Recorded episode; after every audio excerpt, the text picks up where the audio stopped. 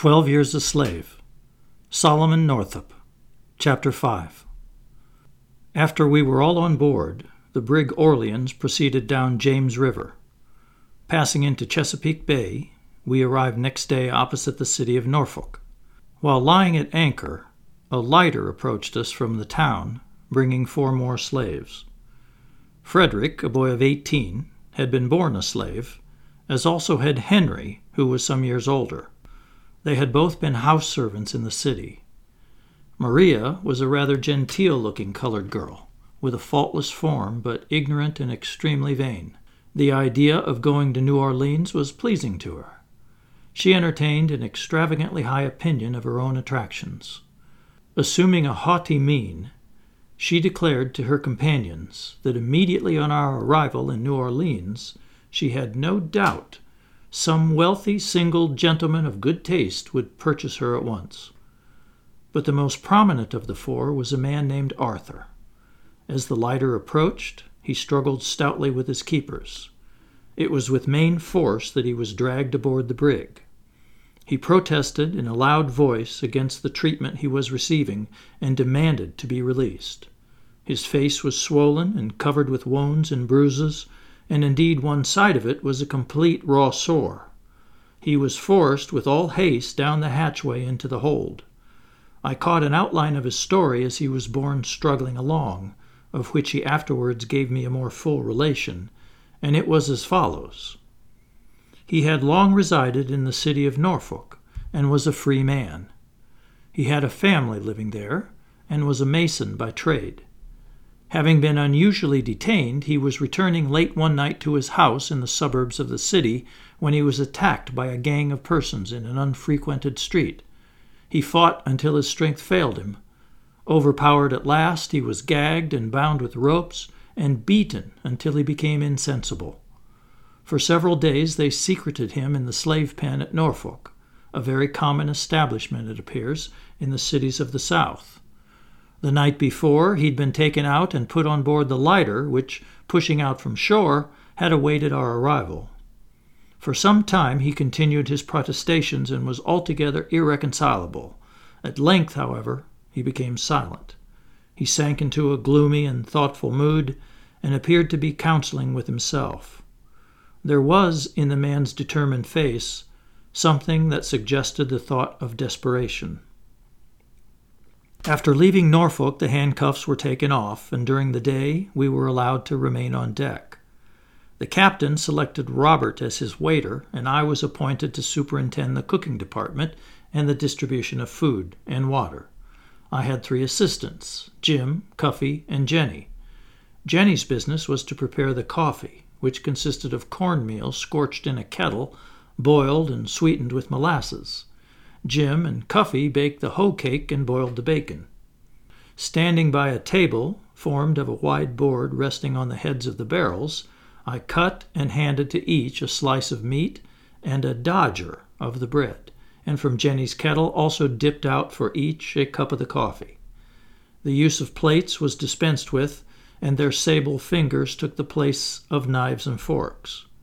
Jim and Cuffee were very demure and attentive to business, somewhat inflated with their situation as second cooks, and without doubt feeling that there was a great responsibility resting on them. I was called steward, a name given me by the captain.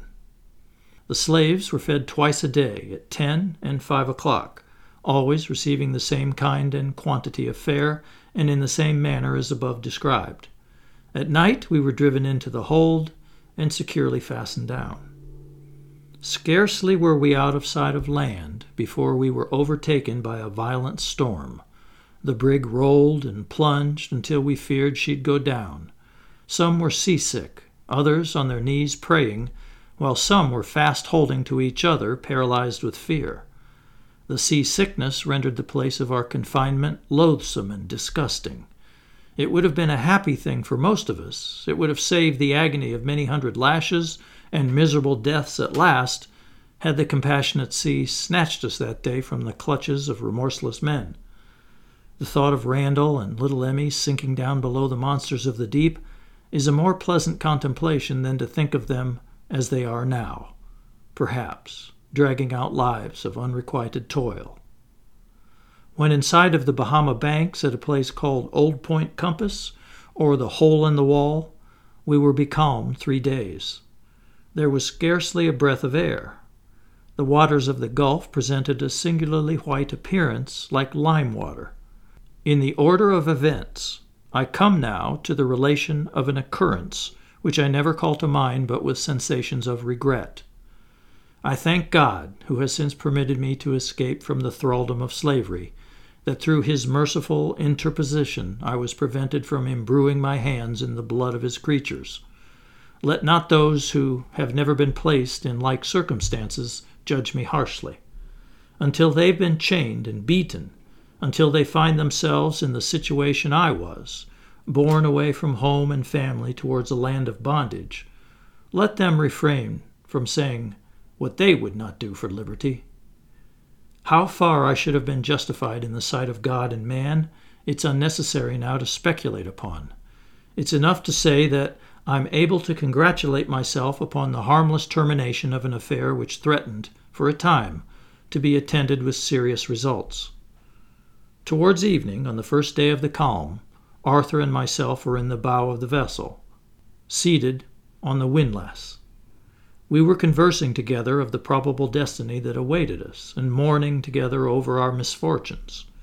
Arthur said, and I agreed with him, that death was far less terrible than the living prospect that was before us. For a long time we talked of our children, our past lives, and of the probabilities of escape. Obtaining possession of the brig was suggested by one of us, we discussed the possibility of our being able in such an event to make our way to the harbor of New York. I knew little of the compass, but the idea of risking the experiment was eagerly entertained. The chances, for and against us, in an encounter with the crew, was canvassed. Who could be relied upon, and who could not? The proper time and manner of the attack were all talked over again and again. From the moment the plot suggested itself, I began to hope. I revolved it constantly in my mind. As difficulty after difficulty arose, some ready conceit was at hand, demonstrating how it could be overcome. While others slept, Arthur and I were maturing our plans. At length, with much caution, Robert was gradually made acquainted with our intentions. He approved of them at once, and entered into the conspiracy with a zealous spirit. There was not another slave we dared to trust. Brought up in fear and ignorance as they are, it can scarcely be conceived how servilely they will cringe before a white man's look. It was not safe to deposit so bold a secret with any of them, and finally we three resolved to take upon ourselves alone the fearful responsibility of the attempt. At night, as has been said, we were driven into the hold and the hatch barred down. How to reach the deck was the first difficulty that presented itself. On the bow of the brig, however, I had observed the small boat lying bottom upwards. It occurred to me that by secreting ourselves underneath it, we would not be missed from the crowd as they were hurried down into the hold at night. I was selected to make the experiment in order to satisfy ourselves of its feasibility. The next evening, accordingly, after supper, watching my opportunity, I hastily concealed myself beneath it. Lying close upon the deck, I could see what was going on around me, while wholly unperceived myself. In the morning, as they came up, I slipped from my hiding place without being observed. The result was entirely satisfactory. The captain and mate slept in the cabin of the former. From Robert, who had frequent occasion, in his capacity of waiter, to make observations in that quarter, we ascertained the exact position of their respective berths. He further informed us that there were always two pistols and a cutlass lying on the table. The crew's cook slept in the cook galley on deck, a sort of vehicle on wheels that could be moved about as convenience required, while the sailors, numbering only six, either slept in the forecastle or in hammocks swung among the rigging. Finally, our arrangements were all completed. Arthur and I were to steal silently to the captain's cabin seize the pistols and cutlass, and as quickly as possible dispatch him and the mate. Robert, with a club, was to stand by the door leading from the deck down into the cabin, and in case of necessity, beat back the sailors until we could hurry to his assistance. We were to proceed then as circumstances might require. Should the attack be so sudden and successful as to prevent resistance, the hatch was to remain barred down. Otherwise, the slaves were to be called up, and in the crowd and hurry and confusion of the time, we resolved to regain our liberty or lose our lives. I was then to assume the unaccustomed place of pilot, and steering northward, we trusted that some lucky wind might bear us to the soil of freedom. The mate's name was Biddee. The captain's I cannot now recall, though I rarely ever forget a name once heard. The captain was a small, genteel man, erect and prompt, with a proud bearing, and looked the personification of courage. If he is still living, and these pages should chance to meet his eye, he will learn a fact connected with the voyage of the brig from Richmond to New Orleans in 1841, not entered on his logbook. We were all prepared and impatiently waiting an opportunity of putting our designs into execution when they were frustrated by a sad and unforeseen event. Robert was taken ill. It was soon announced that he had the smallpox. He continued to grow worse, and four days previous to our arrival in New Orleans, he died.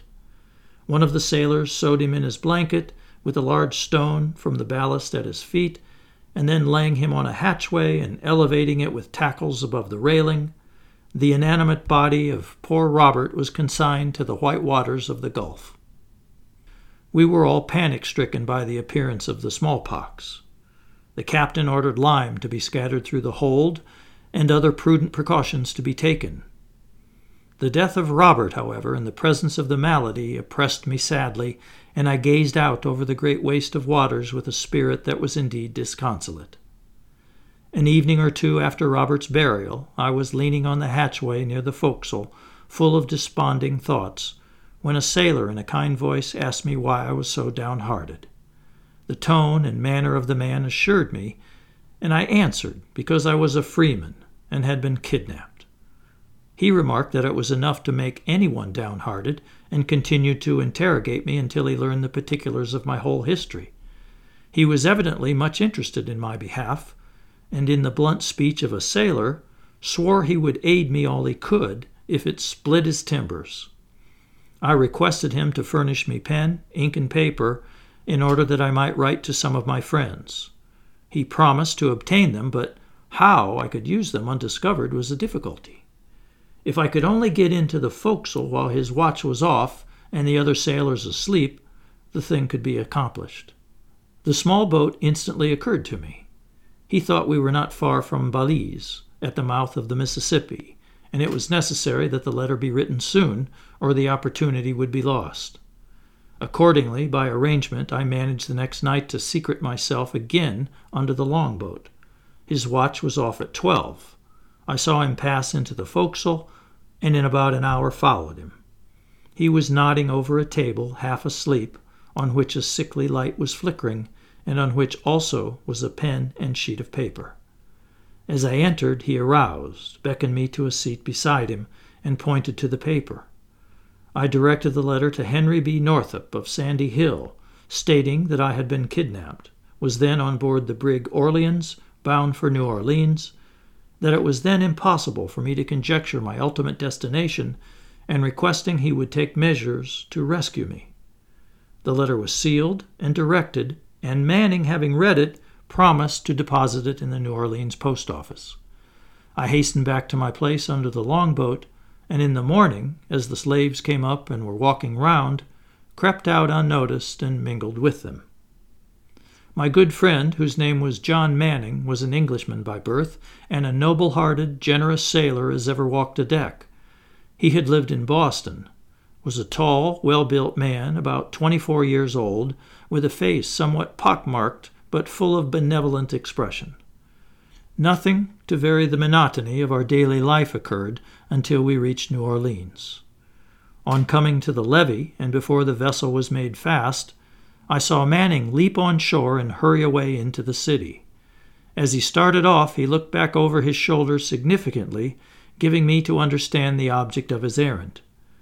Presently he returned, and passing close by me, hunched me with his elbow with a peculiar wink, as much as to say, It's all right. The letter, as I've since learned, reached Sandy Hill. Mr. Northup visited Albany and laid it before Governor Seward, but inasmuch as it gave no definite information as to my probable locality, it was not at that time deemed advisable to institute measures for my liberation. It was concluded to delay, trusting that a knowledge of where I was might eventually be obtained. A happy and touching scene was witnessed immediately upon our reaching the levee. Just as Manning left the brig on his way to the post office, two men came up and called aloud for Arthur. The latter, as he recognized them, was almost crazy with delight. He could hardly be restrained from leaping over the brig's side, and when they met soon after, he grasped them by the hand and clung to them a long, long time.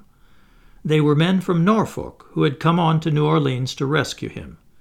His kidnappers, they informed him, had been arrested and were then confined in the Norfolk prison.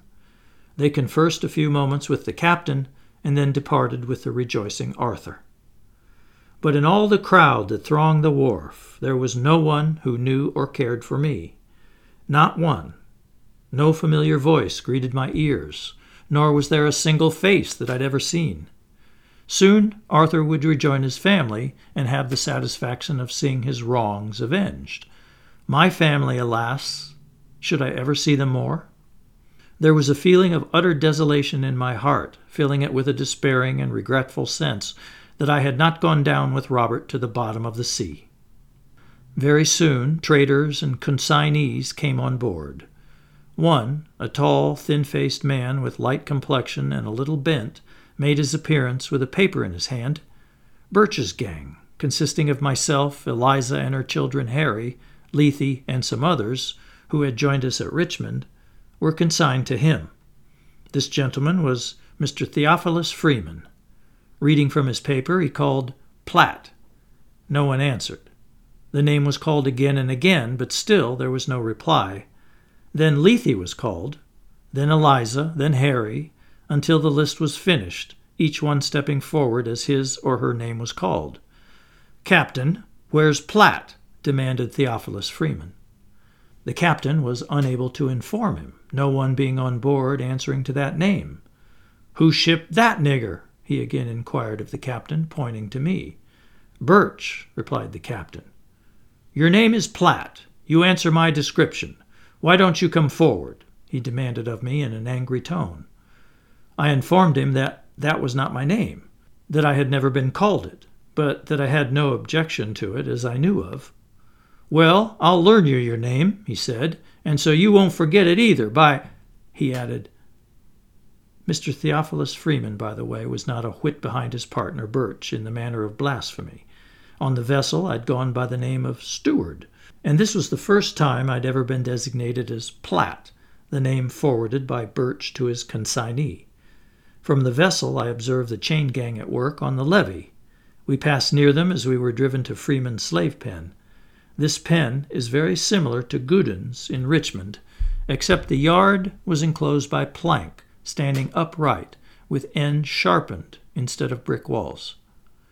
Including us, there were now at least 50 in this pen.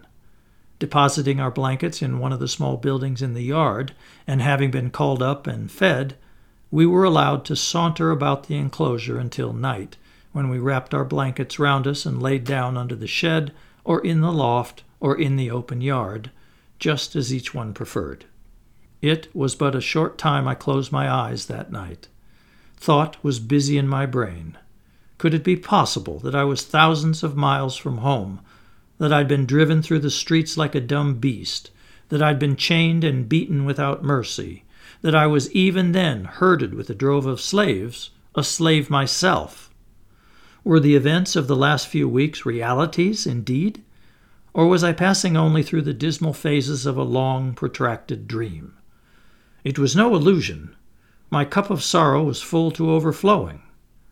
Then I lifted up my hands to God, and in the still watches of the night, surrounded by the sleeping forms of my companions, begged for mercy on the poor forsaken captive.